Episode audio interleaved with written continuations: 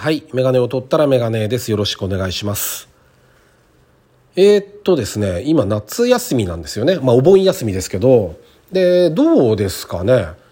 うんと、結構今年は人の動きがあるみたいで、まあ電車も混んでるし、飛行機も結構あの人いっぱい乗ってるみたいですね。で、道路も渋滞してるし、ちょっと、ちょっとずつ日常に戻りつつあるのかな、人の動きに関してはですけどね。なんて気もしますよね。で、まあ、うん、そうなってくると、こう、日常と変わってくるわけですよ。いろいろなことが。で、一つ思うのが、その交通状態というか、道路の状況がちょっと変わると。で、普段乗らない人が車乗ったりとか、自転車乗ったりとかするじゃないですか。あと自分が動かない時間、時間帯に、あの、いつもは自分と交わることがない人が動いたりするんで、なんか変ですよね、やっぱりね。まあ、土日とか祝日もそういう傾向があるんだけど、特にこう、長期休みのお正月とか、お盆とか、そういうのは特に感じるんですよね。で、うんと、例えば、車なんかもね、乗ってて思うんですけど、結構最近目につくんだけど、ここ何日か。例えば僕の前走ってますよね。知らない人ですけど。走ってて、直線ですよ。全くの直線で急にブレーキ踏むんですよね。まっすぐで。ギューって。別に僕煽ったりしてないですからね、全然。まっすぐ、まっすぐのところでギューンってブレーキ踏んで、こっちもなんだろうと思って踏むじゃないですか。ブレーキを。そうすると、ウインカー出して曲がったりするんですよ。左とか右に曲がるんですけど、違いますよね、順番が。あれ、本来やっぱりブレーキ踏むと同時か、先にやっぱりウインカー出すべきですよね。そう、そうですよね。普通乗ってて、ウインカー出してから、周りに自分がどっちに行くんだよっていうのを教えてからはブレーキですよね。じゃないと、先に直線で何にも、あの、ウインカー出さないで曲がる人も結構多いですけど、この時期。多いけど、あの、すごくそういうの気になるんですよね。なんか危ないなって。直線で突然ブレーキっていうのはないですよね。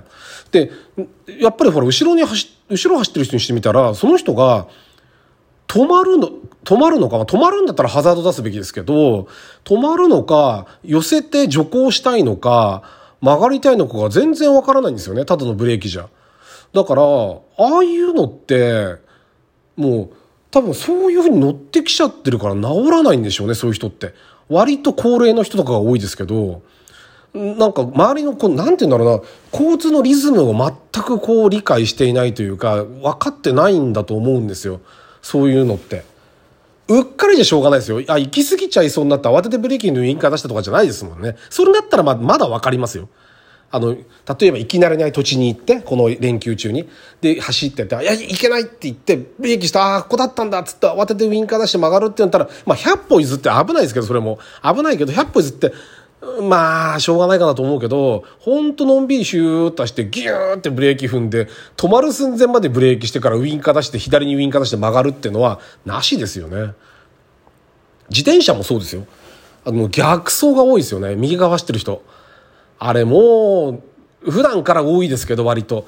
この時期またより多く感じますよね。で、全く悪気がないというか、気づいてないんだか、何が悪いんだよと思ってんだか分かんないですけど、まあ、全くそんな、なんていうの、避ける気もないですもんね。こっちが左側走ってんのに、なんでこっちが避けなきゃいけないんだよと思うんだけど、その避けることで僕は例えばより車道に多く出るとかそういう変なリスクを背負わなきゃいけないですよわけですよ。それもどうなんだろうなと思いますよね。で、それを見て全然平然としてる。まあ歩きもそうですよ、歩く人。右側を歩くはずなんだから僕の前に人が歩いてるわけないんですよ、本来は。だけど平気で歩いてどかないじゃないですか。だから、なんで？って思うんですよね。まあ割とでも見てると、こっち側の右側のお店に入りたいからとか、そういうのもあるんです、確かに。見てるとね。でも、今から走ることないだろう、右側をっていうのとかもあるから、だから、難しいんですよ。例えばお年寄りなんかで、ね、その、ここの道を突っ切れば着くんだけど、本来はぐるっと回って信号のある横断歩道を渡っていかなきゃいけない。でも足があんまり良くないからちょっと突っ切りたい。体力がないから突っ切りたい。じゃあどうするんだろうって、そういう話とかも出てくるじゃないですか。だから、うんと僕はやっぱりルールの方を守るべきだと思いますよね。基本的には。やっぱり、自分を守ってくれるためのルールだから、やっぱりルール、まあ、マナーもそうなんですけど、まず基本はルール。やっぱり突っ切っちゃいけない道は突っ切らない。大回りでもちょっと大変でもいいから横断歩道まで歩く。なりなんなりっていうのをちゃんと、まして足が悪い人なんかは余計ですよね。危ないじゃないですか。跳ねられ、車に跳ねられちゃったりするリスクも大きいので、少しでも安全な方で、自転車は左側走って、歩行者は右側を歩いて、みんながこうスムーズに、こう、道路を使えば事故も減るだろうし、そういうストレスもね、減る、減るだろうしなって、なんで守れないないんだろうなというのは、特にこういう長期の休みの時思いますね。はい。ずっと今文句言ってましたけど、あのー、ちょっとね、どっかで話そうかなと思ってて話せなかったんで、まあそんな話を前半してみました。はい。というわけで、第286回ですね。ラジオにメガネ始めたいと思います。よろしくお願いします。はい。でですね、えっとね、まあ、ちょっと急に今も、あの、配信できることになったのは、ちょっと収録か。収録できることになったんで、収録今撮ってるんですよ。で、何話そうかなと思ってて、さっき言った話はちょっと前から思ってた話で、で、今からしようと思う話はちょっと、これまで前から思ってて、思ってたんだけど、なんかな、どう言っていいんだかわかんなくて、話してなかったことなんですけど、あの、YouTube ってあるじゃないですか。YouTube 見てますよね。皆さん。僕も見るんですけど、あの、広告がすごいじゃないですか。で、昔広告なかったですよね。YouTube って10年前とか。なかったような気がするんですよ。なかったんだか、ほぼなかったんだか。少なくとも今みたいな形ではなかったですよね。で、あのね、じゃあ何、なんでこの話をしようかと思ったかっていうと、その YouTube の会員、プレミアム会員でしたっけ？かなんかになると、広告が、えー、っと、を飛ばせるんでしたっけ？広告がなくなるんですよね。で、あの、ね、これちょっと僕が仕組みを分かってないだけなのかもしれなくて、ちょっとあの、恥ずかしいことなのかもしれないけど、不思議なん、不思議なんですよ。ね、なんでかっていうと、お金を払うことによって CM を見なくていいわけですよね。で、お金を払う人っていうのはある程度例えば経済的に裕福だったりとか、あと、いっぱい見る人ですよね、YouTube を。たくさん見る人で、で、お金に多少なりともゆとりがある人だと思うんですよ。で、CM を打つ会社ってあるじゃないですか、当然。CM やってもらう会社って、そういう人に見てもらいたいんじゃないですか、CM を。わかんないけど。いいんですかねあの、そうなってくると今度、いやいや見てる人ばっかり残るわけじゃないですか。その CM 見る人が。と僕なんか思うに自分の会社の CM をいやいや見てもらうのってなんか、なんか変ですよね。で、普通のテレビのチャンネルって、テレビのチャンネルがあれば、CM が始まったり、例えば見たくない CM、嫌な CM があったら変えちゃえばいいじゃないですか。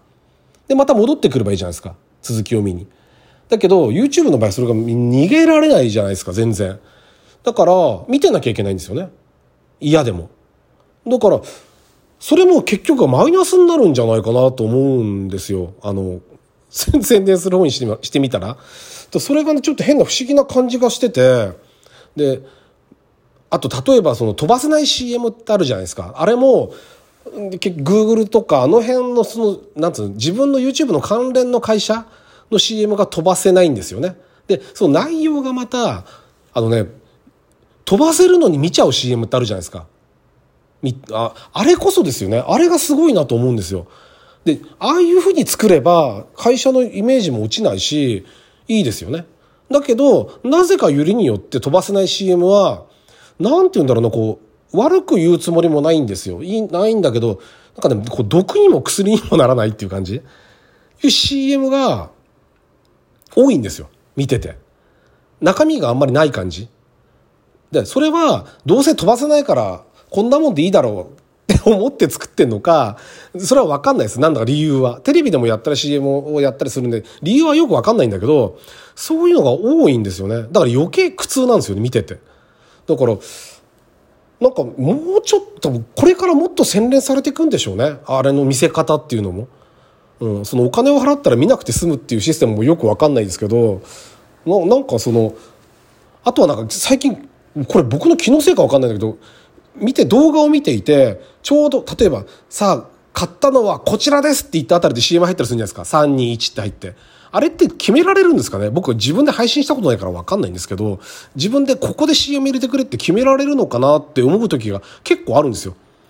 だからよりこう、なんつうんだろう、最近になって思うのはより、なんつうんだろうな、商業化されてきたというか、なんか昔のイメージとはちょっと、ちょっとずつ変わってきましたよね。やっぱり、なんて言うんだろう。使う人が多くな多くなってその社会的な影響力が大きくなるとああいうのも変わってくんですねやっぱりね、まあ、お金の匂いを嗅ぎつけてとかいろいろあるんでしょうけど。